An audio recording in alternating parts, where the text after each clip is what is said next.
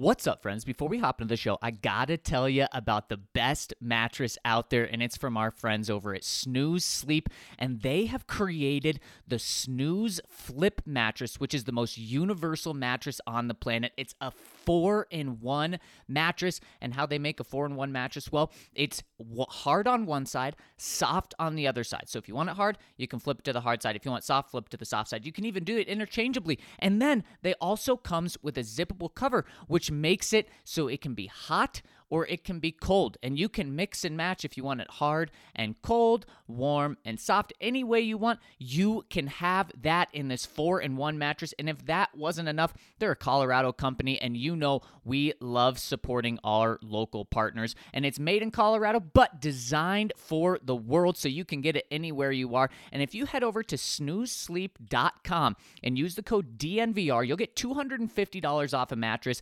and $250 off an adjustable base. So that's a savings of $500. And if you want to get a king mattress, well, you double that. You get $500 off the mattress and $500 off an adjustable base for a savings of $1,000. And you can only get that deal by using that code DNVR over at snoozesleep.com. It's the best night of sleep you'll get. All right, Ryan, let's hop into the show. Number one for the one and only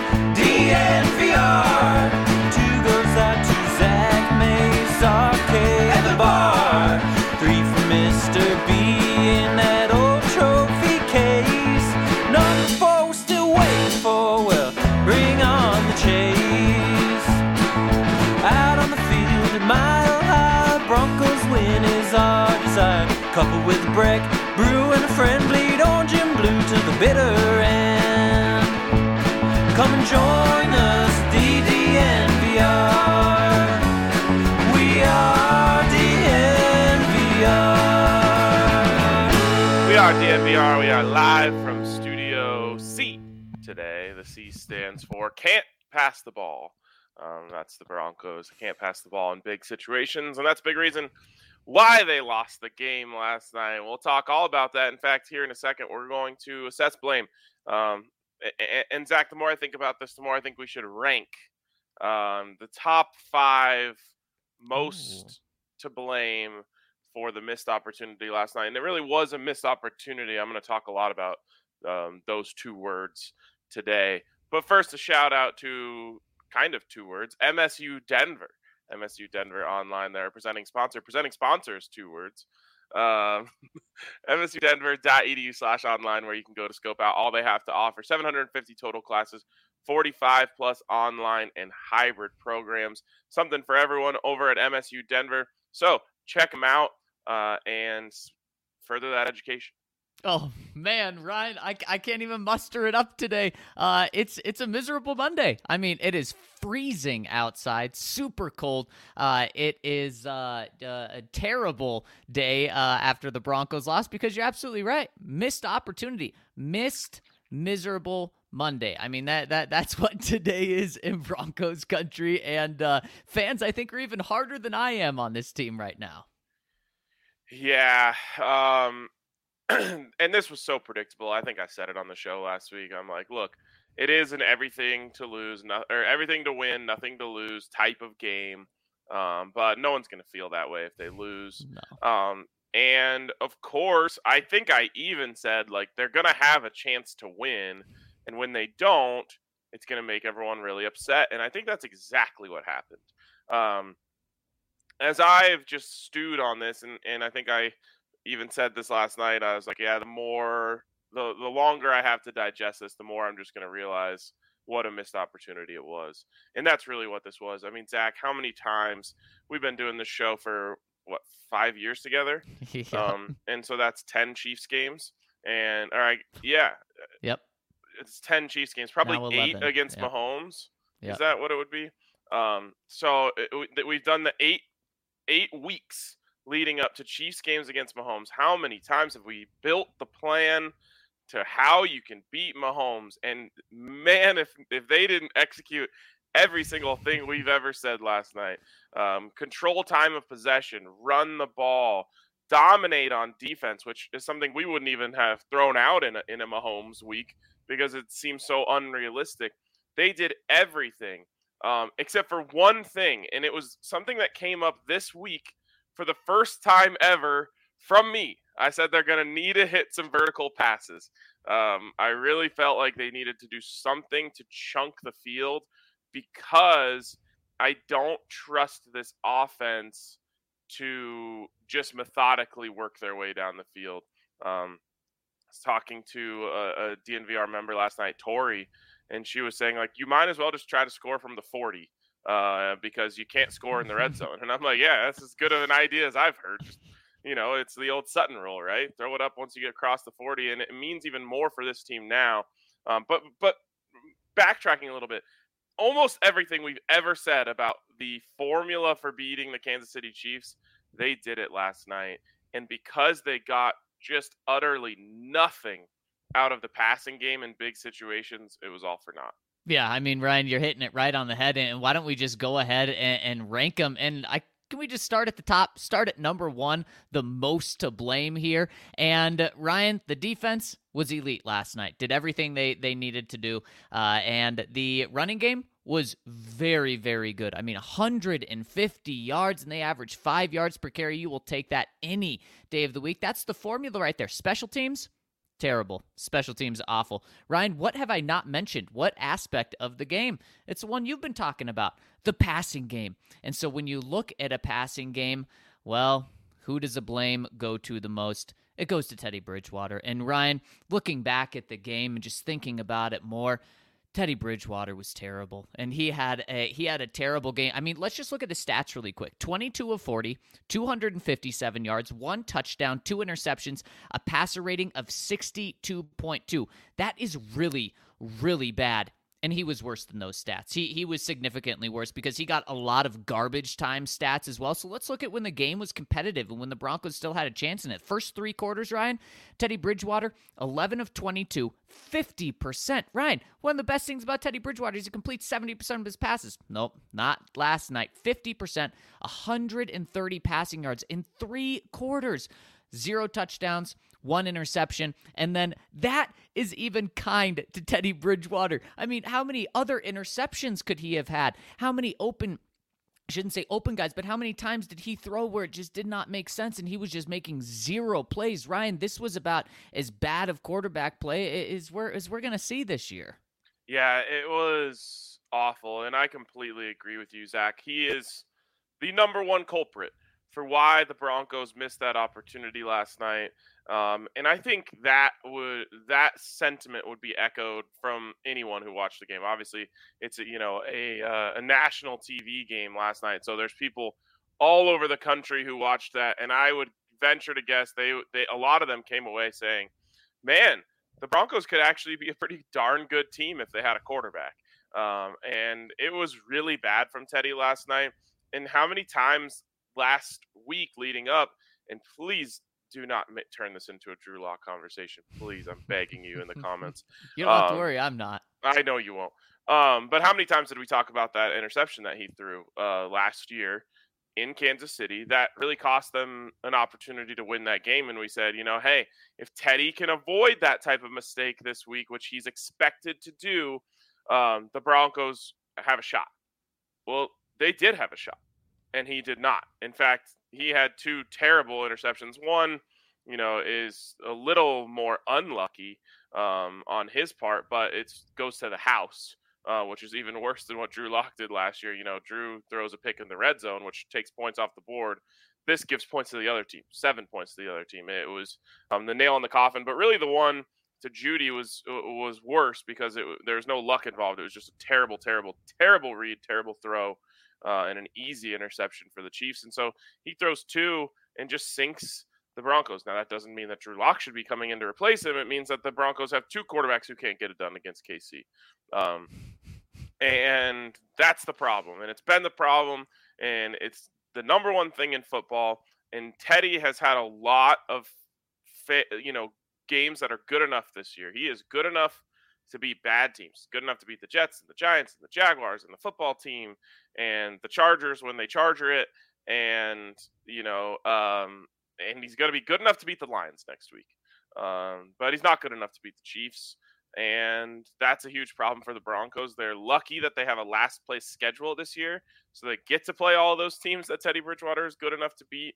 But as the stage has gotten bigger, um, he has gotten worse. As the teams that they've played have, have gotten better, he has gotten worse. So it's uh, he's number one, and he is going to have a rough, a rough, rough day in the film room today because it, he he really brought next to nothing to the table last night when almost everyone else um, brought a lot. Yeah, absolutely. And Ryan Teddy Bridgewater's a 500 quarterback, and to look no further than the Broncos' record right now, six and six. That's exactly what he is, and that's with uh, a defense that yes, they have had some bad games, but they are also they're a top three scoring defense. When you take a step back and look at it, and sure, stats can be a little misleading, but this defense has been good. The running game last night was very good, and for the most part, the Broncos have had a very good run game. So it's not like Teddy Bridgewater's been left out to dry this year, and and so people need to realize, though, that the days of throwing 15 touchdowns, 11 interceptions, like he had with the Vikings his rookie season and sophomore season, and, you know, a winning record, those are so far away. Even though that's six years ago, that is light years away in the NFL because the NFL has changed so much where just that type of quarterback play doesn't work. It, it, and it just points to our to every conversation we've ever had about how important it is. The the quarterback is the only position that matters. And when you look at Teddy Bridgewater this year, that is spot on. Despite good defense, despite a good running game, Ryan, the Broncos are 0 6 when Teddy Bridgewater has a passer rating below 100. They are 6 0 when he has a passer rating over 100. And that just points to the importance of the position. We're talking about a top or, or bottom 10 quarterback in Teddy Bridgewater, and he is still that important to the Broncos' success. And that's why every conversation that we're going to have for the next many, many months is just going to circle back to do they have the quarterback? Because you know what? Last night, if they had a top 10 quarterback, not even an Aaron Rodgers or Russell Wilson, they win that game and it's probably not even close. But the gap between 10 and 23, which I think is where Teddy Bridgewater ranks, on QBR right now, is just absolutely massive. And you know what? If you keep investing $4 million, a sixth round pick in your quarterbacks, you're going to get bottom 10 quarterback play. So Broncos shouldn't be surprised when they step back and look at it. Yeah, uh, Teddy Bridgewater has seven interceptions this season, Zach. He has eight games in which he threw zero interceptions. Here are the one, two, four games in which he does have interceptions.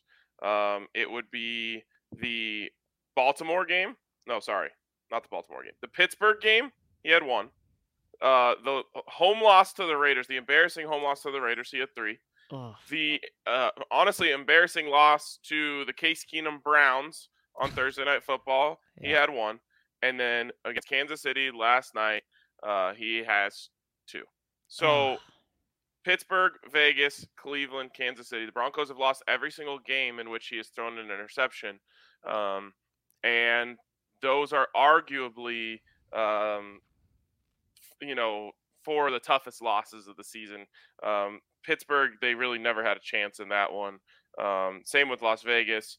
Then again, of course, the two the two primetime games I think are probably the two most painful losses of the season for the Broncos, and uh, those are two of his worst performances. And Ryan, the really unfortunate thing when you say that, those are all good teams. I mean, the worst team is the Steelers right. in, in, in, that batch, and they they just beat uh, the the Ravens. Ravens, and so that is not good when you look forward because next week, obviously, Broncos have the Lions. Ryan, yes, you and I are overlooking the Lions because if they lose to the Lions, uh, blow everything up. This season is absolutely done, and you're looking at bigger and better things. Uh, but then after that, all four teams that are in the playoff hunt, three teams that are legitimately in the playoffs right now, and one team that has the same record as you in the Las Vegas Raiders uh, that are certainly in the hunt as well doesn't diagnose well for the rest of the season, considering you're playing some good teams. I expect Teddy Bridgewater, based off what you just said and kind of what we're talking about, Teddy Bridgewater's going to have a good game next week. He's going to have a passer rating over 100. The Broncos are going to win.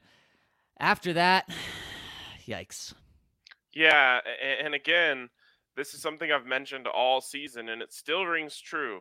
Every time the Broncos, you know, bank one of these wins against a bad team and thank you for that last place schedule. They they always have one waiting for them around the corner. It buys them another week to get better. you know, um, teams evolve over the season. Look at the Broncos defense. You know, the Broncos defense was a massive letdown for the first quarter and a half of the of this football season. Now they look like a team where again, if this team had a quarterback, people would be saying, "Oh man, you do not want to run into the Broncos in the playoffs." That defense is clicking on all cylinders right now. Um, you know, holding Patrick Mahomes to the worst passer rating of his career, holding that offense to 13 points. I like you could have gotten obviously you couldn't have bet on this because all the points are going to count. Um, but if you could have bet on Broncos to hold the KC offense even under 16, the odds would have been incredible in your favor. Um, well, and Ryan, to your point, really quick on DraftKings Sportsbook, the over under for Kansas City points was 28 and a half. And they had what 10 no i guess 9 technically off of things other than the offense. So the broncos defense uh, outplayed that by over half, half. yeah exactly. So again um, they keep buying themselves time to evolve and they have evolved. The defense got their self, got their shit together um, and now they're gonna get a win over the lions i'm sorry i'm just gonna i'm talking about this as an, in absolutes all week and if they lose well, yeah, it's a whole different conversation. Um, but they're going to get a win to go to seven and six, and that buys them another week to get better. Um, and then they're going to have a home stretch which doesn't have any gimmies uh, after that, right? They they got anything? one game against the Bengals after that, then two on the road, then they finish at Kansas City. And to to your point about potentially getting better, Ryan, the Bengals can look like at times like one of the bet like the best team in the NFL and then other times, look at the first half last or yesterday. They go down 24-0 to the team that the Broncos dominated a- against the Chargers, and that was just too big of a hole to dig themselves out of. They end up losing by like 20 points, an embarrassing loss at home for the Bengals. So what I'm saying is they can play really, really bad. It, the Broncos, while the Bengals can look like the Broncos have no chance, they, there's also times when the Broncos could play average and beat the Bengals. Yeah, again, it's just crazy the way the schedule has really – um, been so much in their favor. So, anyways, they still have time to get it figured out, but um, the, quarterback play is really, really holding them back in those big games. Um, okay, who is second place in your mind? Mm, I've got two that are neck and neck, but I'm going to go with what the fans want. I'm going to go Pat Shurmur is number two here. Uh, when, when you look at the passing game, Ryan, there's a lot of components involved, and the play caller is absolutely right behind the quarterback at, at the top of the list. And so I have to go with Pat Shurmur, number two, to blame. We talked about it a lot yesterday. This Broncos offense is just so inconsistent. And the fact that they were able to score nine points last night, only nine, is terrible. We questioned the play call uh, on, on third and two and then fourth and two at the end of their 20 play drive a lot last night. And I think that absolutely deserves a lot of criticism. And then just no, no juice. Now, where I do give Pat Shurmur credit is he stuck with the run. And that was a reason why I almost put him down a notch to third. But Ryan, I think we're giving him, you know, so much credit for this is because it's something that he hasn't done in the past. And so we're kind of overcorrecting there, but still, I'm really happy that Pat Shurmur stuck with the run. If you would have told me over under Javonte Williams carries 22 and a half, I would have said he should be over, but he's going to be under just because of Pat. Well, Pat did a good job. He got he got uh, Javonte Williams 23 carries, so credit to him there. But still, I mean, just no creativity. We talked about last night too, Ryan. I mean, the Broncos. This is the game that you're going to pull out all the tricks, and they did nothing. They did eh, not one, not not a jet sweep, not a traditional. They did a couple reverse. of the fake handoffs. Yeah, they sure did. um, not a wide receiver pass. I mean, one thing, not even like a throwback screen or anything. I mean, nothing that was in the bag at all. It's really frustrating. Nope. Um, and just mind boggling. I mean, again, I said it all week. You're going to need some chunk plays you know, other than shots, there's other ways to get chunks. Um, and one of those is trick plays. And they just, I don't even know, do they have a trick play in the playbook? I have to say no right now because I would be making it up if I said yes. I mean, it's unbelievable. Um, I do give him credit for the run game. Uh, he stuck with the run game. Honestly, even when they were down two scores, I felt like he stuck with it an acceptable amount. The Broncos ran so many plays that it's crazy. You know, you, you have 31 runs, um, and then you still had 40 dropbacks. You're gonna or probably even more than 40 dropbacks. Let's see, uh, it was 41 dropbacks. Um, so that you're probably going to lose anytime you ask Teddy Bridgewater to drop back 40 times. But the Broncos just had the ball so much that it changes that a little bit. Um, so I do give him credit for I don't, I don't know necessarily what to call it call non-situational play calling. Like I felt like just on an average down, he did a decent job. Um, but the big downs is where I feel Pat Shurmur really let them down. Of course, we talked a lot last night about that third and fourth down series uh, down there in the red zone. That was, the, you know, the biggest turning point in the game, in my opinion. Broncos score there. They get seven there. Tie ball game, 10 straight points scored, momentum in their favor. I mean, it's a different game. Now, again, do we trust that offense to score enough points in the long haul to win the game? I don't I don't think so. Although momentum changes, you know, there's a chance they didn't have to score much more after that with the way the defense played um, from really that point on. So, man, it's uh, it's frustrating one. Real quick, I'm seeing this in the comments um, from from Biggie Bronco. Uh, after last night's game, I don't say how any of you can all say, or any of you all can say we can beat a bad team. Uh, this is I've seen this multiple times, which I just have to address it that I don't understand. That uh, people keep saying after last night, I don't think Teddy can beat the Lions. After last night, how can they beat a bad team? They've beat all the bad teams they've played, um, except for the Browns, which was you know that was what it was. Um, they didn't have their linebackers; they got run all over. It was a whole thing, and and Teddy was hurt. Blah blah blah. Not excuses, but um, they they they consistently beat bad teams this year. That's the one thing that they do really well.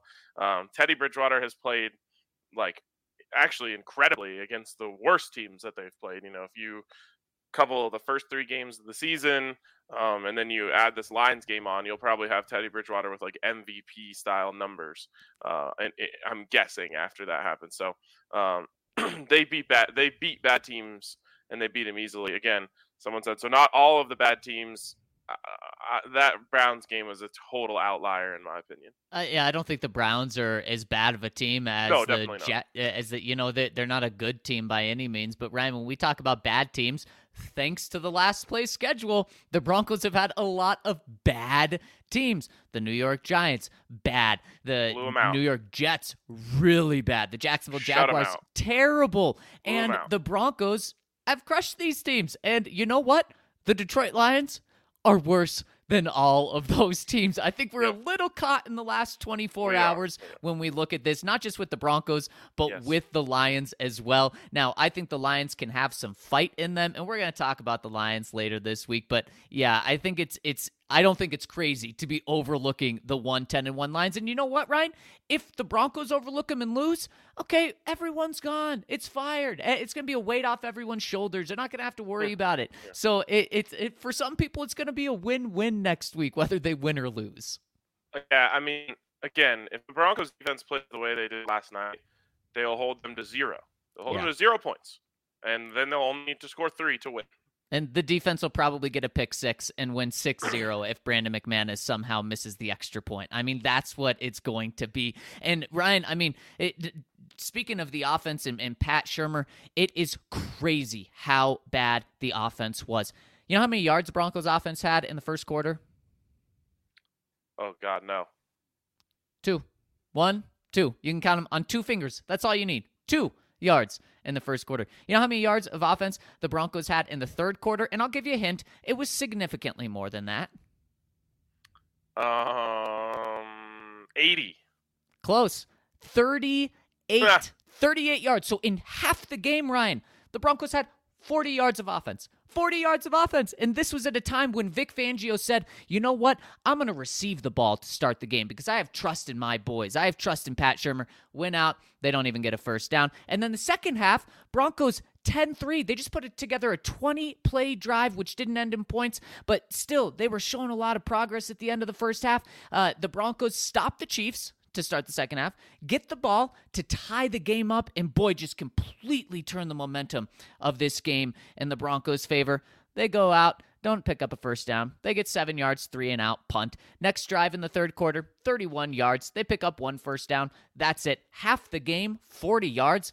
Are you freaking kidding me? They put up one drive until garbage time that went over 50 yards. One drive. And of course, it was that 20 play touch or 20 play drive that ended in no points.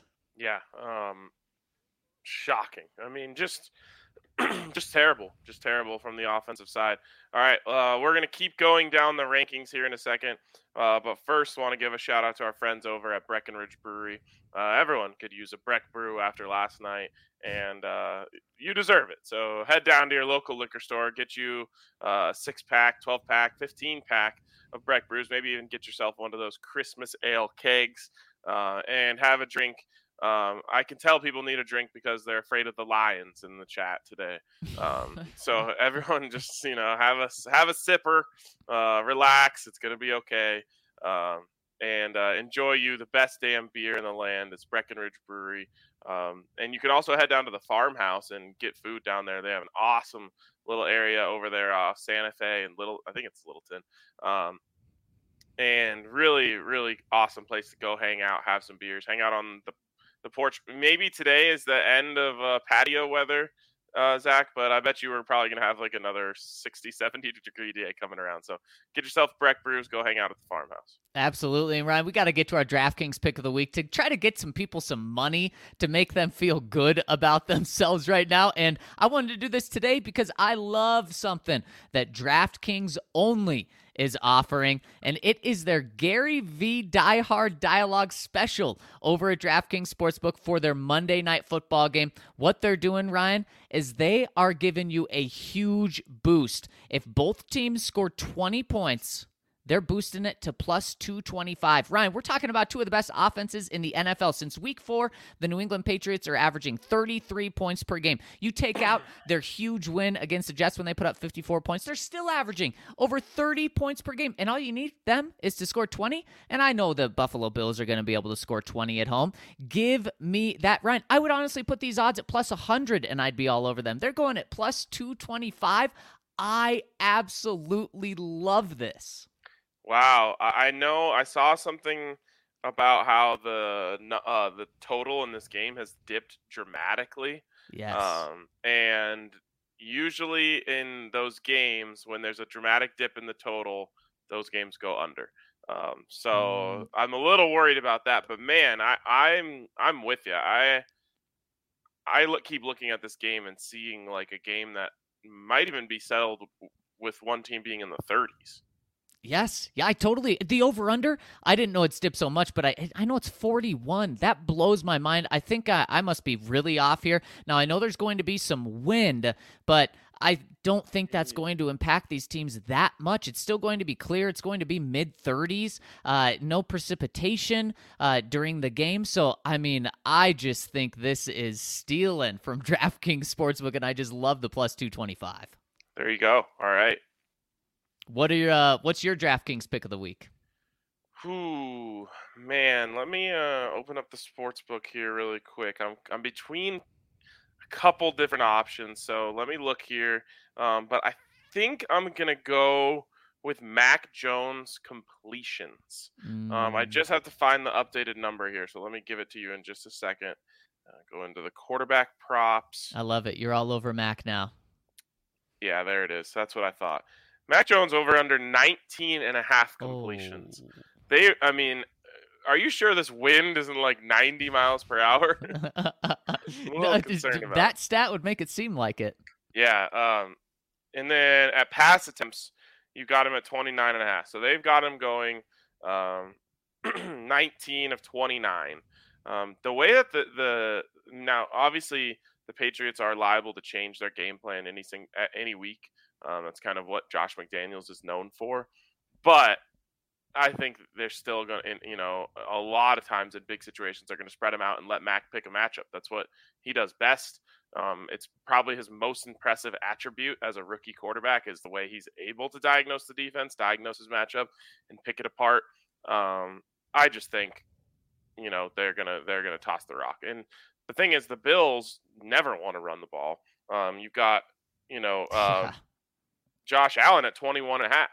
So wow, I'd probably take the over on both of those. You might even be able to put that into a same game parlay uh, and ride with that. But um, this any game I ever watch the Bills play, both teams end up passing the ball a bunch because it's just the way the flow of the game goes. Yeah, I mean, in the 12 games that Mac has played, he's been over uh, 19 and a half completions eight times. So certainly the odds are in your favor, man. I love that. And I also love everything that you can get over at DraftKings Sportsbook. Mine is exclusive to DraftKings Sportsbook. So make sure to download the app now and use promo code DNVR when you sign up over at DraftKings Sportsbook to get this can't miss offer. Guys, if you bet $1 on any game, in that team or that in that game there's points scored, you get a hundred dollars in free bets. So maybe you don't like my deal tonight where the where both teams score 20 points. What I think I can guarantee is that there will be a point scored in the game tonight. I don't care if there's 90 mile per hour winds. There will hmm. be a point scored in this game. And then you'll start your account off with a $100 in free bets, which you can use on anything and you can use instantly. So you can get in on Thursday night football. You can get in on the Broncos beating the doors off the Lions, although Broncos fans probably a little too scared to do that now. But you can do anything you want with that 100 free dollars over at DraftKings Sportsbook. Must be 21 or older, Colorado only. New customers only. Restrictions apply. See DraftKings.com slash sportsbook for details. Gambling problem? Call 1 800 522 4700 and make sure to use that code DNVR over at DraftKings Sportsbook. All right, there we go. Uh, I'm trying to trying to see just exactly how bad this weather is because now you've got me curious. Uh, let's see. Weather. Yeah. Think... All right. Winds look like they'll be around 24 to 29 miles per hour with gusts up to 49. That's significant. Um, gusts I still up think to 49. Both, that's significant. Yep. I still think both uh, both teams are going to uh, are going to throw their ball. They're just going to have to. I, I, think so too. I think it's going to come down to that. I think both teams put up 20 points. And and Ryan, if the Broncos aren't able to put up 20 points for the foreseeable future, well, there's going to be a lot of people looking for jobs. And the good thing is, our friends over at Ball are hiring, and they're offering an incredibly competitive pay starting at $27.39 per hour with potential increases every 6, 12, 18 months on the job. And it gets you exposure to a lot of other manufacturing opportunities in the plant, which then can lead you to other jobs within Ball. So not only is Ball a great place to start working, but you can truly build a career over at Ball, and they are a fantastic place to work. They not only have uh, an equality index score of 100, which means it's a fantastic place to work, but they have fantastic benefits. You have 401k for retirement, stock purchase ownership programs, and even potential for an annual bonus, and the benefits just keep going over at Ball. So if you want a job, maybe you need a job, or maybe you want to upgrade your job, text Golden to 77222 and you'll get linked to the open positions, or you can go directly to jobs.ball.com and search for Golden. That's jobs.ball.com and search for Golden or text Golden to 77222 to be unstoppable at ball. All right. Um, let's move on here, Zach, and keep going down the rankings. First one, first of all, I just want to bring up this comment uh, from Sackmar. Says your flip flopping expectations are the only one to blame, man. It's our fault the Broncos lost last night. oh, wow, we owe an apology. We'll be we'll be number ones on the list. I don't even know why why we're to blame, but we'll be number one. I don't know. Um, all right, let's keep going here. Who's number three on the list? We are in lockstep so far. Um, Teddy number one, Pat number two. For me, number three, I've got to look at the offensive line, um, and I know that's kind of unfair to lump them all together in a unit. Um, but since we went early today, I haven't had a chance to rewatch the game, um, and so um, it, it, it, I saw letdowns from all over the line throughout the game, uh, and it was especially in the passing game, which is an ex- uh, an excuse for Teddy. You know, obviously, uh, passing requires three things to go right. Right? You got to get the protection, you got to get the throw, you got to get the catch. Um, and the Broncos had a lot of them go wrong several times in the game. Um, and and so it's not all on Teddy in the end. It looks like it's all on Teddy when you see the stats and this, that, and the other thing. But the run blocking offensive or the run blocking offensive line was solid uh, which we knew was going to be their strength with, with guy. You know, got rookie out, uh, rookie out there in Quinn Meinerz. Um, it's been their strength throughout the season. Um, but the but the pass protection was really really rough last night, and um, they the worst part was their blitz pickups. Um, and maybe that was you know one of those little things that I said before the game, like don't overlook Melvin Gordon being out. Um, and again, I got to go look and see was there missed pickups from uh, those running backs. But just all those little things added up and made it more difficult. The Chiefs clearly saw something on film where they just said, "Hey, you know, third and medium, third and long, just bring big time pressure, they're not going to be able to pick it up and and they won't be able to do much. And they were right. Yeah, and Ryan, I actually had a toss up between two, three, and four. And so I'll lean with you on this one. I'll go offensive line third as well, and then my other one four. Uh, but Teddy Bridgewater only sacked once. So you look at that and you say, Wow, really good game. Well, you know what? Patrick Mahomes was only sacked once as well, and that was a self sack, so that doesn't really even tell the full story. So both quarterbacks sacked once. The Broncos had three quarterback hits on Patrick Mahomes. Teddy Bridgewater got hit eight times. And that just shows you how much pressure he was under throughout the entire game. Uh, and it was coming from everywhere. It was coming from linebackers, it was coming from the outside rush, it was coming from the inside rush. Teddy was not comfortable, and you could tell. And he played like he was very not comfortable at all. I mean, last week the Broncos did such a good job of making Justin Herbert just so uncomfortable in the pocket. Even when pressure wasn't there, he was still throwing off his back foot. He was seeing ghosts. Patrick Mahomes was a little bit like that too. And then Teddy Bridgewater, because pressure was there was certainly like that as well. So this offensive line uh, just not good enough. And then in the run game, they were really good, but man, that block that Quinn Meinerz missed on fourth and two, that changed the entire game. Now, was it a perfect call? Absolutely not. Was it perfect execution? Far from it. And that had something to do with it. And, and Javonte said after the game that he thought the play was being called out of shotgun. That's another thing un- on Pat Shurmur, Ryan, is is Vic was asked about that and he said yes, there was some confusion, but it was too late to call a timeout.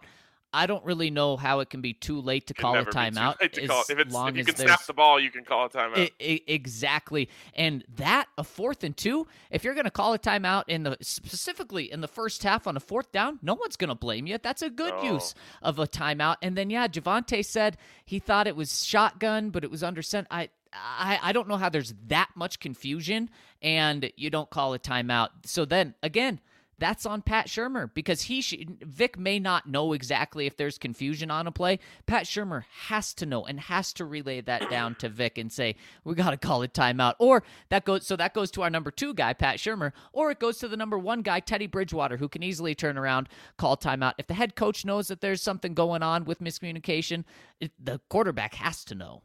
Right. Yeah, uh, man, that's it's just really surprising to me that that happened. But again, two rookies on the play um, where you have you know uh, one rookie thinking it's the plays out of shotgun and it's under center another rookie misses his assignment i mean it's unfortunate when you uh, because we love these guys you know these rookies have been so impressive but these are the things that happen when you have to play a lot of rookies you just have miscommunications you have things that go wrong uh, and uh, and it's frustrating. It's frustrating for sure. But I agree with you. It would have been a perfect time to call a timeout. Yeah, it really would have. Now, Ryan, my next one on the list, the fourth to blame, and like I said, could have maybe even put it second, but Pat definitely deserves to be there. Uh, is the receivers. And every single one of them outside of Javonte Williams, but the, this the receiver group, and I'm including tight ends in here. And it's not just for last night, it's where the heck have you gone? I mean, the Broncos are getting excellent value on Javonte Williams, a second round pick playing out of his mind like one of the best backs in the league. The Broncos, people don't want to hear it today, are getting excellent value out of Teddy Bridgewater. They're paying him what, $4 million, and they trade a sixth round pick for him. Now, value, you can't go value to quarterback position. That's a different discussion. The Broncos are getting terrible value from their receiving corps right now. Uh, Jerry Jeudy had, I believe, one catch before garbage time last night. You had Noah Fant, who has been a disappointment as a first round pick. I mean, Ryan, we got to talk about that that uh, two point conversion.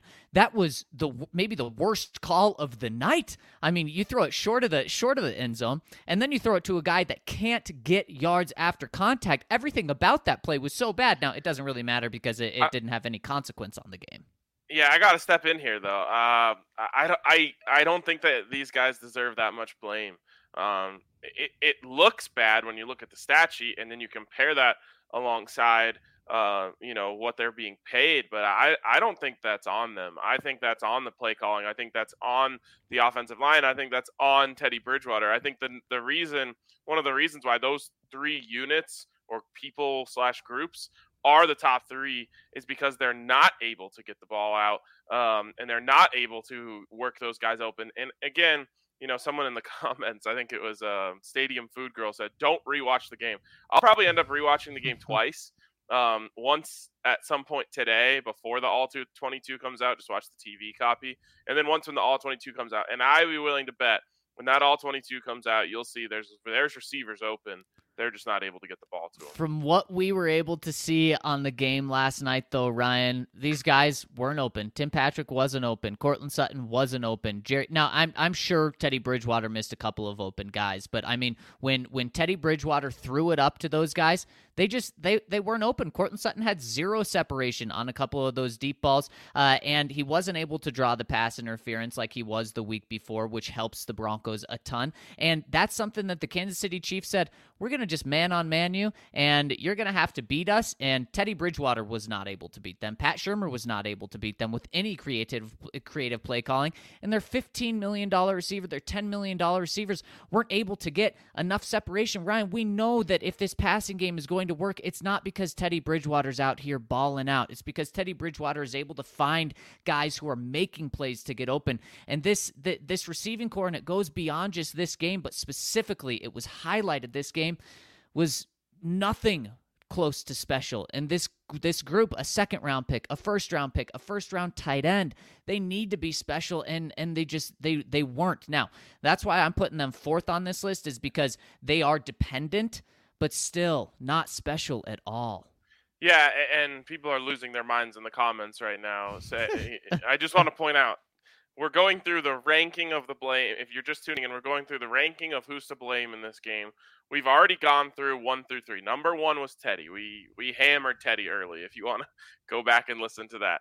Number two was Pat Shurmur. Play calling was terrible. Number three was the offensive line. Uh, and, and, now we're at number four. And, and while I I just don't I, I don't really have a lot of blame left to give. Um, and I guess you can point to these guys. I'm trying to think of other places where you can point because I, I don't really think there are much. You're definitely not pointing. Oh, I got one. There we go. I got one. Um, good point from Ian in the comments. Number one to blame DNVR. it's brutal, brutal uh, game from us. Um, I got one. It's it's special teams. It's Tom McMahon. Um, the, just too many times. Uh, you know, again, if this was a one-off thing and the Broncos had a good special teams unit throughout the year, and you have that one play where you muff the punt or whatever, um, then I would say uh, those things just happen. But the consistent, below average, poor special teams play from the Broncos came back to bite them once again. And it's just infuriating to watch. And I, I think that I, I think that there was a strategy in this game of hey, look, you know, we're not getting anything on offense, so let's try to create something out of a return. Um, and that's the type of desperation that loses you games on special teams because there's no reason that Diontae Spencer shouldn't have fair caught that ball. Um, and I think he's just trying to do too much back there. I don't know if that's on him, but I just based on the way the rest of the game went, they were returning as much as they could. They got nothing out of the return game, by the way, while trying that. Um, so I think that was a, a um, uh, you know, that came from the top of, hey, let's try to create something in the return game in this game against one of the best special teams teams in the NFL. Just a terrible idea. And um, that costs you three, thankfully, because the defense was so awesome in that game. But I believe that was when you were down 13 to 3 am i correct on that? Yeah and then that made it 16 to 3 yep. Um so again just uh simply not good enough from special teams and i'm i've got more frustration with them than i do the the receiving unit and that's fine. And absolutely, special teams has to be in there. They can be four receivers, five for me. The special teams was abysmal again. And Ryan, it's just like clockwork. You just wait at some point, whether it's the first quarter, whether it's the fourth quarter, you know a special teams play is going to happen that kills the Broncos. And obviously, the big one was the fumble, but the other one, just terrible decision on Diontae Spencer or Tom McMahon, wherever that's coming from. Absolutely brutal. Uh, we're talking about that took away the Broncos' opportunity to get oh, field right. goal range uh, right right before the half. That takes three points off the board potentially. I don't want to put that all on special teams, but they took away the opportunity to even give their offense a chance there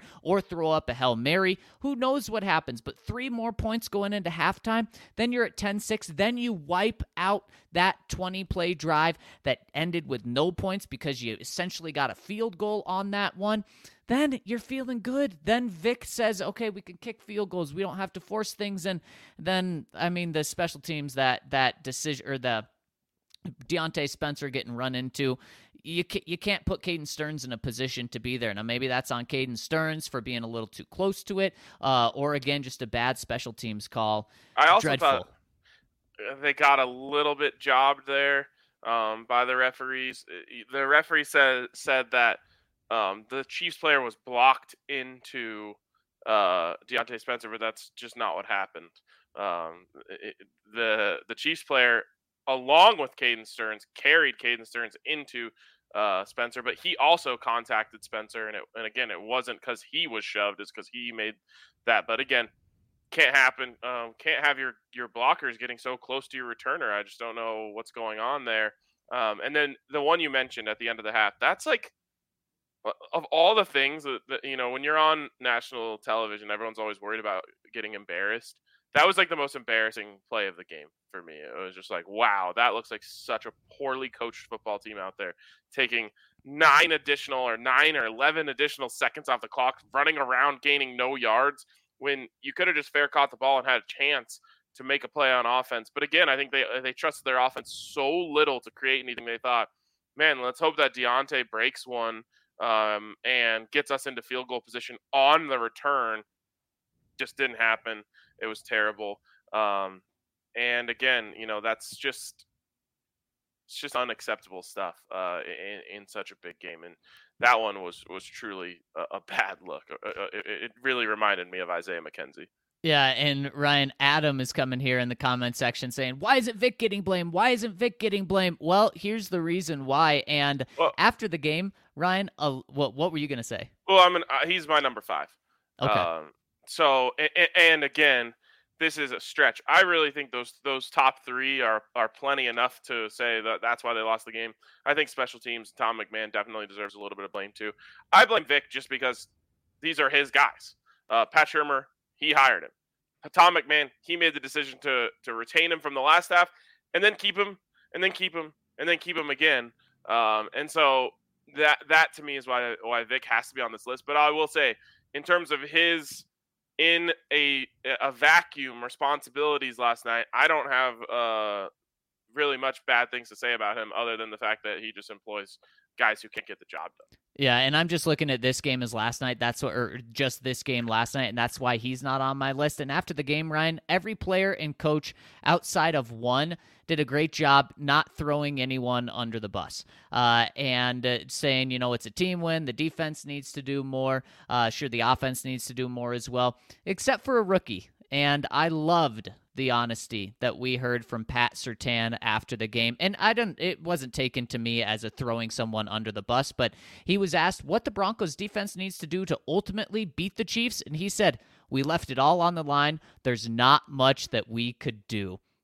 He's right. I mean, he's simply right. The defense played fantastic. And you know what? Vic Fangio was brought here to keep this defense elite and to get them elite. And you know what? Last night, they were elite. They did their job. Brian, we know that Vic Fangio isn't here to do anything with the offense. That's why they fired Rich Scangarello, a young guy who Vic thought maybe he needed to do a little bit more with on offense. He didn't want anything to do with him. It was all on Pat Shurmur, and Pat Shurmur could run that offense. Vic could be hands off, and you know what? That is why Pat Shurmur was number two on the list, is because Pat Shurmur failed them last night. So, sure, when you take a step back, Vic is responsible for all of this, and he'll be way higher on this list when we when we take a step back. But last night, his defense did the job, and yep. the offense more completely than failed them. Exactly, and that's why, to me, Ryan, uh, I focused on everything with the passing game except out, outside of special teams. Th- this was on the passing game entirely. Yeah, I mean it's true. Um, they did. They got nothing from the passing game when they when they really needed it. Um, you know, and and in the end, um, you know, four of 14 on third down is just never going to get it done. That is usually a passing down, and the passing team wasn't there for them last night. And, and honestly, great teams can run the ball into the end zone. Um, the Broncos aren't good enough to run the ball into the end zone right now, as evidenced by last night. Um, so they need you need the passing game in the red zone. Uh, you know that's where you can create touchdowns and and you know, people always talk about, oh, the Broncos are always good between the 20s and they can't get it done in the red zone. Well, that's a quarterback stat. Um, good quarterbacks throw touchdowns in the red zone. Bad quarterbacks don't. I mean, they held the Chiefs to 267 yards of total offense. They held Patrick Mahomes to his worst regular season passer rating of 57.3. They held the Chiefs to under 100 rushing yards at 3.7 yards per carry, and it wasn't even a close game. Yeah, brutal. Absolutely brutal. We even got a Chiefs fan here in the comments saying, as a Chiefs fan, the Broncos are seriously a QB away from being a top team in the NFL. I couldn't agree more. wow. Wow. Lo- love you chiming in with us, Dylan. yeah, there you go. Thanks for, for thanks for tuning in, Dylan. Uh, all right. We've got the beer covered. Everyone could use a beer. Everyone could also probably use some pizza. Beer and pizza tonight. Does that sound like a good Monday night to use, Zach? Oh, that sounds fantastic. Hit up our friends over at Sexy Pizza, a true Denver institu- institution. They've been around for quite some time making Colorado pizza. And they have philanthropies, which are one of my favorite parts about Sexy Pizza, uh, meaning a portion of each sale goes from their five specialty pies goes to Colorado nonprofits that have applied through their system. You can actually uh, apply to be part of the philanthropy system uh, by going to sexy, www.sexy.pizza to learn about how their donations work. But go down there, get a pizza tonight. They've got 12, 16, 18 inch. They've got four locations Cap Hill, Old South Pearl, Jefferson Park, and Park Hill, and a new location coming in Trinidad. Uh, these pizzas are delicious. Uh, I can't state that enough. And of course, if you're coming to the Lions game this weekend, which should be fun, we'll have sexy pizza at the tailgate. Yeah, absolutely. And speaking of the tailgate, we may have our friends from Green Mountain Dental over there because they're part of our family, and you should make them part of your family as well. Not only are they the best damn family owned dentistry in the Denver metro area, but they're going to hook you up with a free Sonicare toothbrush when you schedule a cleaning, x ray, and exam. They're only a 15 minute drive from downtown Denver. So maybe you're traveling in for the game and you want to get your teeth checked out. Well, check out our friends over at Green Mountain Dental. And of course, if you live in this area, you should make Green Mountain Dental your new dentist because they're part of our DNVR family and they're also huge Colorado sports fans. So you could talk about, you know, how wrong I am to put those receivers in the group. You could talk about that over them with them at Green Mountain Dental. And of course, schedule your cleaning, x x ray and exam and get yourself a free Sonicare toothbrush. Love it. And finally, uh, if you're not going with pizza tonight, maybe some Hassel Cattle Company Wagyu beef. Uh, if you don't want to make it, you can of course go down to the DNVR bar and get any of our burgers, which are made with Hassel Cattle Wagyu beef. And let me tell you, the flavor is out of this world. Um, but this is affordable Wagyu beef. That's why they call it the blue collar Wagyu. Uh, out Texas, and they will send it straight to your door for 10% off when you use the oh look at that we're we're saying 15 now. 15% hey. off when you use the code DNVR15 at Hassel Cattle Company. It's really really great stuff. I can't recommend it enough. It's not just the ground beef it's their steaks. Uh, one of their steaks resulted in the best steak I've ever had in my life. Uh, they've got jerky they've got these delicious uh, beef sausages beef bacon so check out our friends over at Hassel Cattle. Use that code DNVR15 for 15% off and get free ship or yeah, get free shipping on any order over $200. You're going to want that much of that, and $200 will get you a lot. Yes, it certainly will. And I just got to say, shout out to this comment section for the most part. Uh, you can come after me, sure. But also, for the most part, it's been very friendly. A lot of back and forth banter with each other. I love it. And speaking of, if you're tuning in with us live, hit us with a thumbs up on YouTube. If you're not watching on YouTube, flip over to YouTube. That's where the, you can comment the easiest, have the conversations with people, uh, and also it's the best quality. So hit us with a thumbs up. And speaking of people that have commented, we've had a few super chats. So let's get to those right now, Ryan. Ryan. And the first super chat here, getting our super producer Kale to pull it up, uh, comes from. I try. It'll come, it'll come eventually. I tried, Ryan. Uh, Seth, he says, I watched Teddy's demeanor on the sideline, and it's the same as when he's on the field detached, uninspired, no emotion. Is this the cancer? That last part you lose me a little bit. I think that's I don't think there is a cancer. Uh, I think this is actually a pretty darn good locker room. Um, I don't I'm not seeing you know those signs that you see from when a locker room was torn apart. Last night's a perfect example. No one throwing each other under the bus. Uh, you know the defense coming after that game and saying the defense needed to do more tells me that this team has each other's back, um, and that's great. So there is no cancer. Um, I will say, Zach, I'm not seeing the same leadership I saw from Teddy Bridgewater in the in the beginning of the season.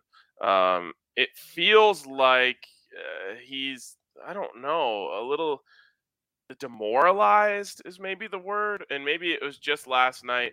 Um, I was at the last home game, so I didn't get as much of you know the view of the te- of Teddy on the sideline, that sort of thing. But it he looked really demoralized last night. Um, from the first series of the game, it just didn't look like he had the juice, um, which is disappointing to say the least. So you know we we gave him a lot of credit for his leadership early in the season, and I just haven't seen that type of spark, that type of fire from him uh, recently. Yeah, and Teddy Bridgewater's never been a guy that really brings that much fire and is Not going a rah to get rah for sure. E- exactly. I mean, here's the perfect way to put it, Ryan. The way he was getting guys uh, ready in training camp and in the preseason, and what guys were talking about his leadership was he bounces in the huddle. He gets the, the huddle to literally bounce, jump up and down. And Garett Bolles was all about it. He was like, Yeah, it's great. It just brings a little energy to us. But that's very different. You're not bouncing when you're only scored, you know, three points in the game in the fourth quarter. That That's not it. He's not going to be Peyton Manning and getting on guys. So, uh, unfortunately, if this team does need someone that's fiery, that's not Teddy Bridgewater. It never has been and it's never going to be. And, and Seth comes in just to kind of add a little more context to, to this. And he says, with such a young offense, Teddy is setting a bad example on how to compete. I feel the rest of the offense wants to ball out while Teddy wants a nap. And here's the thing, Seth, is uh, I, Teddy's just a different leader. And uh, Justin Herbert also isn't a, a rah rah, going to scream at you, fire you up guy. But Ryan, what it comes down to is when you play well and your team's winning, that whatever type of leadership you have is good. If the Chargers continue to lose. I guess they won yesterday, but if they continue to lose, people are going to get on Justin Herbert for not having that fire and emotion that Peyton and Tom have and, and some of these great quarterbacks have. And we weren't talking about Teddy's lack of leadership earlier this year and his lack of fire because they were winning. That's really what it boils down to. However, I don't think Teddy's setting a bad example. He's just setting an example for maybe a more quiet guy. Okay, this is how you be a leader, but he's certainly not going to fire up the rest of the team. And sometimes you do need that. And Teddy just doesn't have that. Yeah, again, the commenter just lost me a little bit by going over the top at the end, saying he wants like looking like he wants to take a nap. Also, um, you know, he did, he did um, make the effort uh, on the pick six. It was not exactly great tackling form by any stretch of the mind, but I can't say you should expect that from a quarterback. Um, he threw his body in there. He didn't make the play, but you know, it's a step in the right direction. I will say that to me feels like it was the turning point in his demeanor. Um, I don't know if he just got so just eviscerated by that play, and you know um, that was he lost a lot of Broncos fans, I think permanently, um, on that play where he just let Darius Slay run right by him, and he hasn't seemed the same to me since then. He seems a little more guarded, a little more nervous, maybe even um, when he's out there, and and that's a that's unfortunate to see. Um, but I, I don't I think we're taking it a little too far. I don't I don't think it's you know one of the bigger problems. Uh, it'd just be nice to uh nice to see him get that fire back that he had earlier in the season. And Ryan Hayden comes in and says, The one play that killed me last night was when Teddy hit the check down on the free play after the Chiefs jumped offsides. Brutal. Killing me, Smalls. And Hayden, I'm right there with you. What a lack of situational awareness. Uh, I mean, he knew. He, he, yeah, and he was scrambling like he was going to try to just throw the ball up, and then he throws it three yards past the line of scrimmage and it was dropped any I mean that that's worst case scenario. Teddy, throw your pick six then. It's coming back. Yeah, I don't know. I, would love to talk to quarterbacks about this um, and just hear their thoughts on it. I wonder if there's like five percent of you that's just worried, like, what if that was uh, a legal shift or something like that? You know, like you're like you snap the ball and you're like, oh, we got the free play. And then you see everyone's covered and you're like, wait, what if it actually isn't a free play? And then you check, you know what I mean? Um, I would have, I would have loved to see him throw it off his back foot, huck it up wherever the hell Courtland Sutton was. But I, I just, that was my one thought is maybe quarterbacks get back there and they're like, oh God, what if it wasn't actually the, the offsides that they threw the flag for? And then he throws a 500 ball and it's actually just an easy pick. Right, exactly. And then they're like, oh, legal shift, penalties declined. You know, you're like, oh my god, I thought it was free. Right. Um, and... so that that's that's my one defense. I, it's not really much of a defense, but it is like I can imagine that feeling as a quarterback. Where like, uh, was it actually a free play? Like the further you get away from the snap, the more you worry about it. It just seems like every other quarterback knows when it is, though. I feel like I haven't seen, I can't remember any of them where, where it's like what you described, but I totally know what you're saying. And and Alec comes in and says, uh, Sutton and Patrick are effectively undersized linemen. Just throw them catchable balls. They'll likely make a play. Stop checking it down.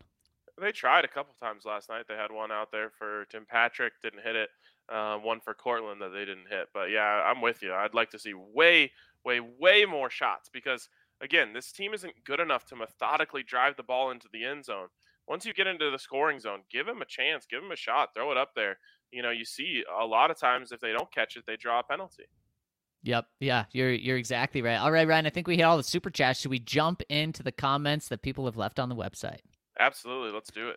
First one coming in from Telelax says, I noticed for the first time that Risner is calling back protections and info to Teddy and he smacks Cushenberry when it's time to hike the ball. Weird to me, but if Cush ain't it, let's look for someone who can help establish protections so that even the check down guys like Teddy can stay upright to throw it at the ground.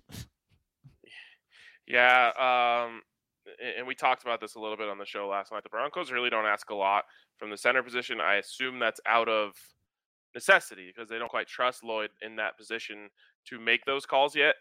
I would just hope that they believe he has the potential to become that because you really do need that out of your center. Um, good teams get that out of their center. Um, and especially when you don't have a quarterback who's super talented at the line, seeing what they're looking at and, and checking plays yeah, and, and and Ryan, it looks like Quinn Meinerz certainly is going to be a staple on this offensive line for a while, but questions at center, questions at right guard uh, are still going to be out there this offseason. Um, all right, next one's from Chico Bean. Uh, can't believe the Broncos defense completely shut down Mahomes under 200 yards and his two uh, two little targets to under 30 yards of receiving yards, no TDs as well. If we had Watson, Rodgers, or Wilson, we would have killed the Chiefs. I woke up feeling good about this game and the offense disappointed. And Miss Quill follows it up and says, "Have we run anything resembling a tick, trick play or a fake punt all year?" No, nothing. And maybe the fake punt, keeping that on the sidelines, a good thing. But in terms of trick plays on the offense, absolutely, Miss Quill, I'm I'm right there with you. Uh, and uh, to your point, Chico Bean. Well, first off, I love that you called uh, Tyreek Hill and Travis Kelce Mahomes as little targets. But also, yeah. I mean, speaking of the defense doing their job, they were under Travis Kelce's skin within like three plays. That was awesome to see Travis Kelce uh, just upset. He was clearly in his own mind. I believe he had a drop ball after that, and the Broncos were under his skin. They were doing everything they needed to against Tyreek. Now, in the first couple possessions, maybe it was just the first possession, Tyreek Hill was open twice underneath, just way too much. Kenny Young's on him, like terrible idea. But what happened? The Broncos completely made some great defensive changes to make sure that didn't happen the rest of the game. Yeah, uh, I, I just can't say enough about the defense. It's just so sad that they're, you know, if the Broncos win that game, it, you, you're people are going to say I'm crazy they are talking on national shows today about how no one wants to see the Broncos. Uh, you know, this is a team that defense is so good, and, and again, this we're living in a world where maybe they scored 24 points on offense. And, you know that offense, you know they can you know make a couple big plays when they need to, but you know no one wants to see this defense because they lost and and they lost big. You know they they lose 22 to nine. It looks like a blowout on the score sheet. Um, no one's no one's even mentioning how good the Broncos defense looked right now. They're just talking about oh the Chiefs have the Chiefs got it back rolling, blah blah blah. Um, we would have been talking about that as like a historic defensive performance if the, if the offense just does anything to win that game. So disappointing. Yep, yep without a doubt. And really quick, a uh, super chat coming in from Luis. Just a super chat. We really appreciate that, Luis. Thank you so much. Yeah, and if you have a comment, just drop it in there. If you if you accidentally sent the super chat without your comment, if not, we appreciate just the clean super chat. And next one coming in from Ozzy. I may shock you, but I don't want Aaron Rodgers. You stuff up the future when you go for short term. A drafted quarterback is potentially 15 to 20 years. I've hated this past six years of being crap. Get us a long term solution, not a short term one. And I totally see where you're coming from, Ozzy. But here's the flip side drafting a quarterback is no guarantee. Broncos have done it uh, many times. Brock Osweiler, uh, they did it with. They did it with. Uh, uh, Drew Lock. They did it with Paxton Lynch. They've tried going the quarterback route these past six, past six years, and it hasn't worked out at all. What you know with Aaron Rodgers is when he's still able to play, he's going to be really, really good. Tell, uh, uh yeah, give me the short-term satisfaction. The Broncos would have won that game thirty to ten last night if they had Aaron Rodgers. Uh, I, will take that all day, every day, rather than rolling the dice on you know the Desmond Ridder or something. Man, unfortunately, I've just it, I get really bad vibes if Aaron Rodgers does leave the Packers that he's just on a straight jet to Pittsburgh. Huh, interesting. Wow, that would be uh that would be interesting. I mean, it's definitely possible. I, you know, the you, they, him and Tomlin had that little moment earlier this year. Yep, yep. Um, that's a bummer that that would be in the AFC. Did, um, did, really quick, did you see Ben Roethlisberger's uh, comments after the game? Because yesterday, before the game, a report came out that said that he's telling friends or teammates that this is his last year uh, with the Steelers, and he was that he's told everyone. Did you see his comment after the game? What did he say? He said, "I, I wouldn't say I've told everyone." oh my god, that's hilarious. I thought he should have said like reports of my death have been greatly exaggerated, or reports of my demise have been greatly exaggerated. Right. Um, I uh, I called that one by the way. I had that one uh, in over at DraftKings. Oh, the underdog, huh? Yep. Yep. Oh, I love it. Once again, this is every single week I give out my all dogs go to heaven parlay. Yep. Three dogs straight up money line picks, and um, the first two weeks of the season it hit, and I swear almost every single week since then it's gone two and one. Uh, yesterday, Steelers check, Seahawks check, Broncos. Oh uh, no, that was the game that ruined it. That's even worse. No.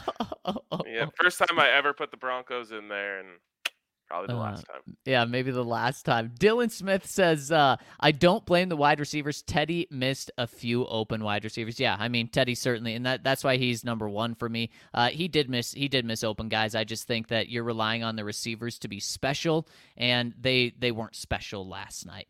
Uh, and then Jelly comes in and says, "Is Vic's job still safe?" Hashtag DNVR. We want change. I yeah, At this point, it is, in my opinion, but that's just my opinion. Yeah, it, it's safe. It's absolutely safe right now. I mean, there's a reason we're only talking about Pat Shurmur today. They've got five games left, right? Yep. They already have more wins than they had last year. Um, so, you know, again, if they lose to the Lions this week, then everything changes.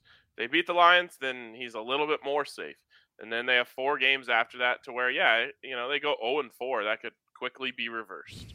Right. Um, Right. But I just think they're going to keep doing this thing where every, they give everyone hope and then they let us down, and then they give everyone hope and then they let us down. It's just it's just the way this team is. They're they're good enough to beat teams they should beat, and once in a while maybe a team that they shouldn't, and they're just bad enough to not be able to compete with the, the better teams in the AFC. Exactly. Next one from Dan Burke says, Hey guys, so we're all assuming the priority for the Broncos is to obtain a veteran quarterback this offseason. That being said, Rodgers and the Steelers have been making googly eyes at each other for a while now. And in light of the Big Ben news, that seems like a potential pairing. There's no guarantee that the Seahawks move on from Russ over Carroll, and there's no guarantee that the Broncos can acquire his services. With all of that in mind, what do y'all think about the Broncos using the 2022 draft as a means to gain draft capital for the 2023 draft? In this scenario, they trade down as much as possible and fortify the rest of the roster with whatever picks they have offensive line, edge rusher, defensive line, etc. And then trade up in the 2023 class. In this scenario, I guess they re sign Teddy and bring in someone else to compete with him in training camp, say Mitchell Trubisky or someone like that. Maybe a Mariota. Minshew. Minshew. Oh, yes, Give me Gardner. If I'm the Eagles, I'm not letting Minshew go, baby. uh, I, I wouldn't either. Um, I wanted Gardner over Teddy yeah. uh, this off season, and and he looked great yesterday. Now again, he's not the probably the long term answer, but I tell you what, even if he had worse stats than Teddy, people would have liked him more just because he's Gardner. Oh, a- absolutely. He, he'll Good fill quotes, seats a little better. Great touchdown celebrations, like all that stuff. You know that gets people going. Yeah, the Broncos will make you know orange and blue little mullets i had one of those and uh, as wigs and people will be all over it uh, in terms of that plan dan at least it would be a plan, and, and that that would be a legitimate plan. I hate putting this off a year, But you know what? When you look at the 2023 draft, if you're not able to get a veteran quarterback, I don't want to spend $100 million for three years, all guaranteed on Kirk Cousins. I don't want to do that. I would rather go with Teddy Bridgewater for one more year. And if you're clearly building up draft capital for 2023, that would be so clear that they're that they're in the Bryce Young conversation, that they're in that good quarterback conversation for 2023. So you know what? One more year of this I could do if it meant that they were getting a legit quarterback in 2023. Yeah, and of course, there's no guarantees of that. Um, yeah. But I I can't believe I'm saying this. Like that's what I want. That, that's to me the best plan. Uh, and, and, it's just fun. It, I, I feel like I've like gained patience in my with my uh, wisdom as I'm nearing 30 years old here. Um, I, I feel like I'm just like yeah, stop going for the instant fix when it's not there. Um, create a plan and go get you know your Bryce Young, who by the way, wow, he looked awesome this weekend. Uh, probably going to win the Heisman now. Yeah, um, what a game! Uh, there was no, I mean, no one wanted the Heisman all year long. No one, you know, grabbed it by the horns and took it, and so it just came. I feel like the whole award came down to this weekend. Whoever was going to play the best was going to get it, and it was definitely Bryce Young against the best defense in the, uh, in the country. Yep, absolutely, man. I cannot wait for this college football playoff. Real quick, I just have to get this in because you know um, uh, these are very rare opportunities where I give credit to CSU. Um, I think they nailed the hire. Uh, really? I, yep. I, everyone knows I love the air raid, and I can't even fake it. Like, how how could I hate on that? They hired an air raid guy. I, I think, yeah. I think it's. All I also think it, it, it's awesome that um, Jay Norvell goes in there beats that beats Steve Addazio 52 to 10 and then takes his job. yeah, just incredible. And I got to tell you every CSU fan is thrilled about that as yeah. well. And boy, CSU made quick quick work of that hiring process. That was clear that he was yeah. the guy. It makes you wonder if maybe there was conversations before, which was fine. You know, that's, yeah, that's kind of stuff that happens. You'd you'd certainly think so. And uh, just like there are with uh, the University of Miami right now, I wonder who they're going to hire after yeah. firing their coach. All right, uh, next one here is from LDJ. I'll try to be as concise as possible, but bear with me. During the bye week, NFL showed, uh, social showed all of the Broncos TDs up to the point and it blew my mind that almost every last one of Teddy's TDs are short of the sticks. It's not a bomb, which are super rare. He gets the ball to the red zone. He gets gets the ball out and expects wide receivers or running backs to make a play. By the way, last night, one touchdown. It's Javonte Williams, you know, uh, scampering up the sideline. Yeah. Um, he goes on, if that's what Vic and Shurmur were going to settle for in a division that has the Chiefs and Chargers, they had to know you needed to scheme up things to convert third downs and score in the red zone. Um, but because he's incapable of throwing past the sticks, he's like Derek Zoolander who can't turn left. Vic blew it. He's by far a top two defensive mind, and we want that mind for his defense for a long time but he's going to fall on his sword behind his coaching staff and QB decision. Uh, S- SMH, it's a shame. Andre Johnson is a first ballot Hall of Famer, in my opinion, but he didn't score TDs in the red zone because Coobs had stuff drawn up to run it in. SMH, Shurmur is incompetent, and Vic has blown it, in my opinion, uh, behind this coaching staff. Yeah, I mean, what is what's crazy is I don't. Vic didn't have to say this last week, but Vic saying if we were to redo the draft again, we'd do the exact same thing and pick Pat Surtain buddy. No. With what Mac Jones is doing. And I, I don't think that Vic is having this much say in the quarterback conversation. Uh, I, I hope not, because that's what George Paton's here for. Uh, that's what John Elway's here for. They are the personnel guys. Now, I think George may say, okay, well, we weren't able to get Matthew Stafford. We're not able to get Sean Watson, Russell Wilson, Aaron Rodgers, Vic. You okay with Teddy? And sure, Vic signs off on it, but I, I don't think we should be putting uh, these these quarterback hits and misses. I guess just all misses on Vic necessarily, but he is certainly sticking with Pat Shurmur, and, and that could absolutely be his downfall. Uh, Ryan, the the Tennessee Titans had a winning record and then fired Mike Munchak because he wasn't willing to move on from his coaches. Very much like the Gary Kubiak, and some guys are like that, and that that is the the downfall of some guys. And obviously, this wouldn't be the downfall of Vic. This would just be you know one final piece to that. Yeah, and, and the commenter echoes my thoughts here, saying Mac is doing that in the most efficient offensive sh- machine known to football, not in Pat Shurmur's system. Um, I hope that's Vic's reasoning for why they, they would do the same thing over again is that he, deep down, he doesn't trust Pat Shurmur to actually get the most out of his quarterback. Then, if that's the case, Vic yes. needs to fire oh, Pat Shurmur know. right he when does. that thought crossed his mind. He He does. He did, and he does. Um, from Pig Tosser 66, so so much I want to say, but I know you guys are pressed for time in season, so I'll try to keep it short. Spoiler alert: he didn't keep it short. um, I do question Shurmur on a lot of things, but I do, uh, but I do think he was the least of the problems last night. The game flow was decent, a few questionable calls, but most OCs will have those. I think this is pretty much equally on Teddy and the offensive line. Teddy just doesn't cut the ball loose down the field unless he knows a guy will be wide open. He doesn't have the arm or trust the arm to make the throws you need on third down and in the red zone. Sure, there are games where everything is clicking and we look competent on offense, but he needs everything perfect uh, to do well. And the O line's pass blocking was garbage and has been for much of the season. Teddy got hurried or flushed on several cu- crucial plays where we had some looks and some wide open guys. And no way in hell, if I'm Shurmur, would I call any type of double move or long developing play with that pass blocking O line. No damn way.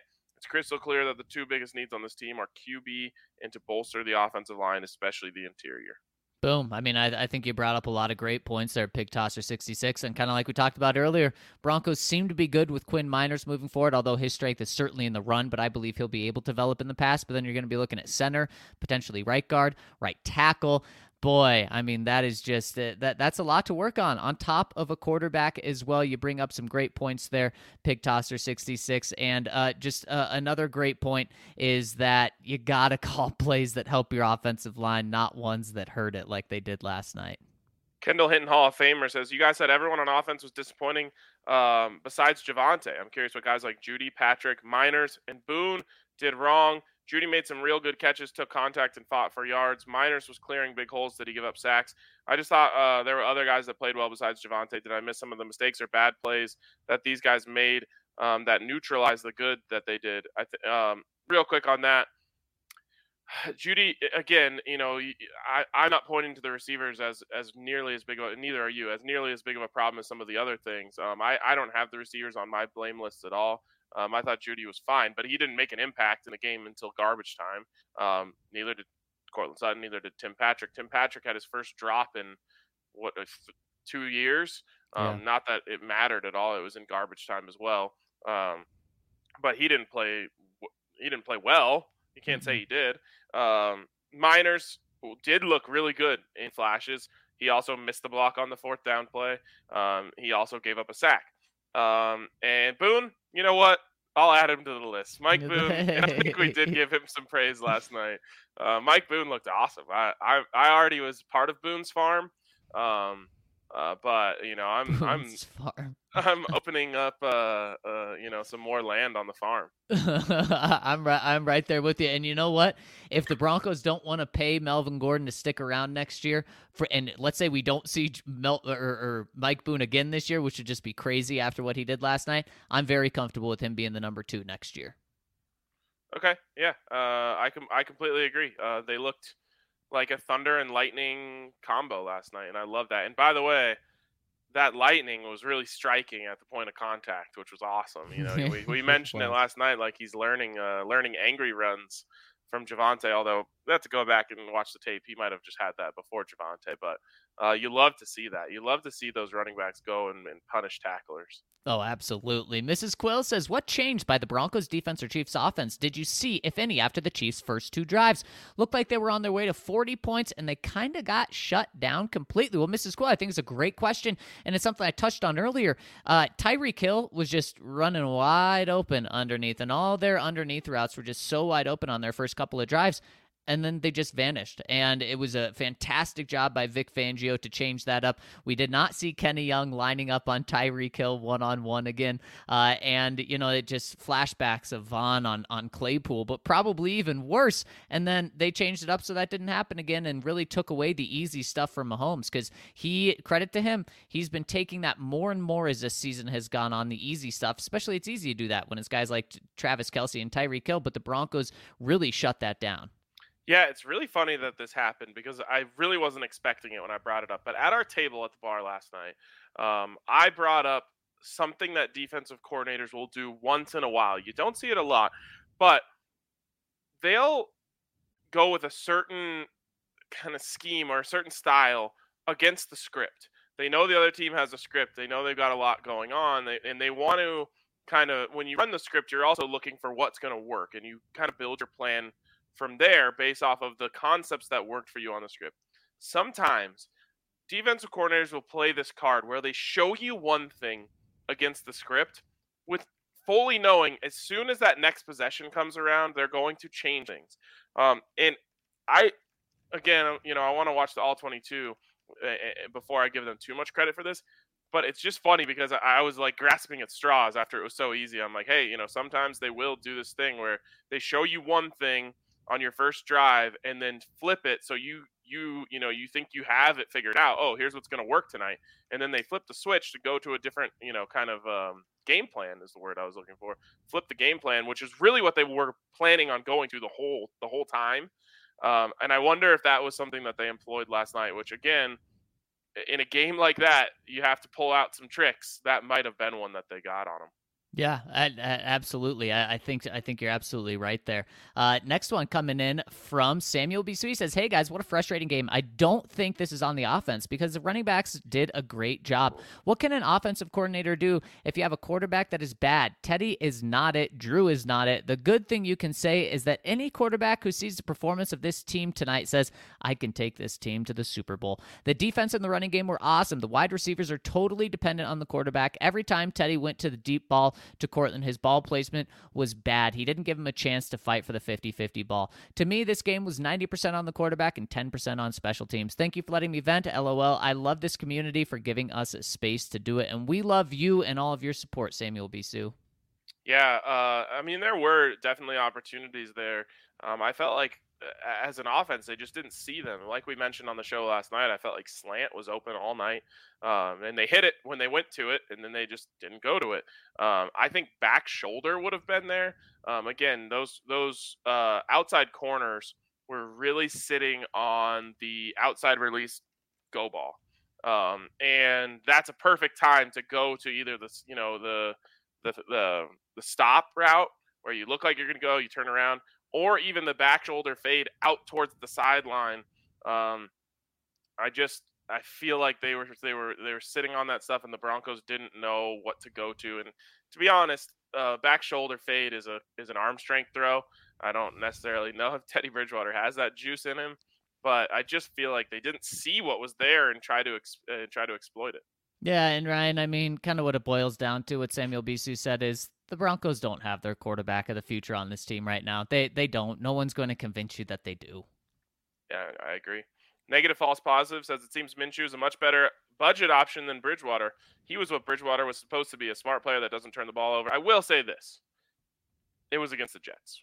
Just I do feel like we have to point that out because uh, I'm pro Minshew as well, and I wanted Minshew from the start, but it, it, it was against the Jets the J E T S Jets Jets Jets. But honestly, I mean, yeah, we we all thought Minshew was probably the Broncos' best option if they weren't going to get a guy in the draft and they weren't going to convert uh, on on a big sort of guy. What did he do yesterday? Uh, he I'm pulling up his stats right now. 20 of 25, 242 yards, two touchdowns, no picks, 133.7 pass rating. Yep, that'll do.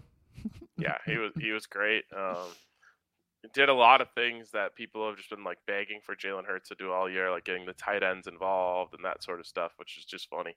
Um, but it was against the Jets. It was against it, Jets, it was. So. It was. Lou Drock so says, "Hey guys." Oh, sorry. Lou Drock says, Hey guys, hope you all have recovered from that loss. More than anything, the game showed me once again that we're just a quarterback away. Yes, there are other areas that can, of course, be improved, but if you stick Rodgers or Wilson in a quarterback, then we're winning that game. So, based on what you've seen from the Broncos. Let's say that we can't get Rodgers or Wilson. Do you think Paton is far more likely to trade for a quarterback that he thinks can get us over the line, Cousins, Jimmy G, Matt Ryan, than he is to draft a quarterback? Or would he view these guys on par with Teddy? Also, do you think a trade for Tua could be a possibility, assuming the Dolphins get Deshaun Watson? Cheers, Charlie. Hmm. Um. Is is he more likely to trade for a QB than draft a QB? I would say so. Uh, I would say that's plan A, right? Um, so if they can make that happen, then they'll do it. If they can't make it happen, then uh, then I think they'll look to the draft. But I don't see. Uh, it, it, here's I, here's what I'm going to say. If George Paton wasn't willing to draft Justin Fields or Mac Jones, I just can't see how where the Broncos are going to be picking, you know, 16, 17, 18. Um, maybe even a little higher than that. I think right now they're they're higher than that, but they're gonna of course win next week. I know everyone hates when I say that. Um, uh, and they're going to move back down the order. So they're going to pick somewhere around 15. If he wasn't willing to go with that at 10, is he really going to be willing to trade up for one of these other guys or, you know, pick one of them at 15, like the third quarterback off the board? I just, I don't see it. So I'm to be, I'll be really interested to see what the plan is this offseason at quarterback. And I know everyone really hates this part. I won't be surprised if they don't really make a move at quarterback if it's not one of those trades. Yeah, I agree with you. And unfortunately, I'm just I'm I'm thinking scared because that's the way the Broncos have put me these past couple of years, including this year with George Paton passing on the quarterback. So I want it to be a quarterback in the draft, but I'm a little worried that's not going to happen. And speaking of Tua, in the past four games that the uh, that the Miami Dolphins have all won, He's thrown 78% completion. He's thrown for 226 yards per game. He's thrown five touchdowns, one interception, 109 passer rating. Now, of course, small sample size. I'm not saying judge everything off there, but if Tua continues to finish the season on that high note, the Dolphins will probably still very much be interested in Deshaun Watson. That would be a very interesting one. Yeah, uh, I was. I never abandoned Tua. Uh, this season, I was saying I, I, think he's better than people think. Um, and and then of course there was that report that came out that that like at some point during the season that they had made the trade for Deshaun Watson. Remember, it was like yep. starting to bubble over, and I was like, I, I, would be interested if the price was right. Obviously, right. you don't want to pay too much, um, and now the price would have would have gone up significantly. But that was like buying low on Tua. I was interested in buying low on Tua. I will say, I he's he's I think he's going to end up having a average career. Um, like I don't think he's great, um, but I think he's better than what the Broncos have had for a while. So there, you know, there's that weird middle ground there that isn't enough. Now, what do we think in right now? His value would be. Uh, can you get him for a second? yes, only because, uh, and I think you might even be able to get a better deal than that. Only because the Dolphins have no use for him anymore. Obviously, that you right. know they'll they'll keep a a uh, a backup, but you're paying a first round pick salary, um, you'd rather just get something for him. I think a, uh, um, it, the deal would be surprising what you were able to get him for. Then here we go, Ryan. This this is one of my new favorite, still backup plan. Backup plan. Drafting a quarterback is is up there, and of course, getting Aaron or Russ. But Ryan, here here's what it is: you stack up capital for 2023's draft next year. You trade, let's say, a third for Tua, or even a second for Tua. He's your plan next year but you know what? If he doesn't work out, you've seen enough from him. He's had plenty of time to prove it to the NFL. Then you go draft a quarterback in 2023. If Tua turns out to be the guy and turns out that's five touchdown, one interception in the past four games is him, you're set. Go build your team around him in the 2023 draft. I love that so much more than going out and getting Jimmy G, than getting Kirk Cousins, tying yourself up long term. And honestly, I like it more than just bringing Teddy back.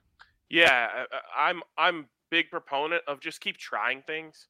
Um, and, and the only problem with that is I don't know if I trust the, the uh, the front office to just hey if this try this if it doesn't work go a different direction try this if it doesn't work go a different direction um, usually there's like uh, that sunk cost fallacy right that's like well we already have this guy let's give him a little bit more time let's keep trying it maybe it'll work out you don't trust him to be the Arizona Cardinals and move on from a first round quarterback after one year I don't. And look how that worked out for the yeah. Cardinals. Maybe that'll help teams right um, move past their guys.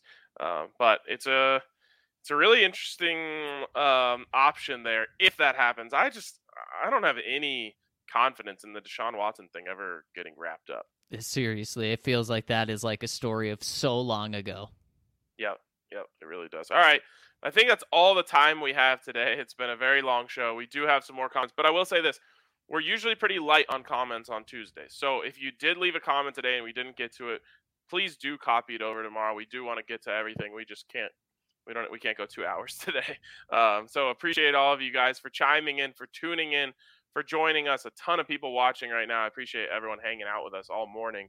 Um, and uh, we also, of course, appreciate Green Mountain Dental Group. Oh, by the way, hit us with a like on your way out. Green Mountain Dental Group uh, is a family owned dentist group. Um, they are awesome. They treat you like family down there. They're part of our family. They've supported us for a long time. Green Mountain Dental Group is awesome, and they'll hook you up with a free Sonicare toothbrush when you schedule a cleaning, x ray, and exam with them. So do that and go down there just outside of Denver, uh, like a 15 minute drive from downtown. So check out Green Mountain Dental Group. And again, thank thank you to everyone for tuning in. Thank you, Zach. We'll catch you guys tomorrow.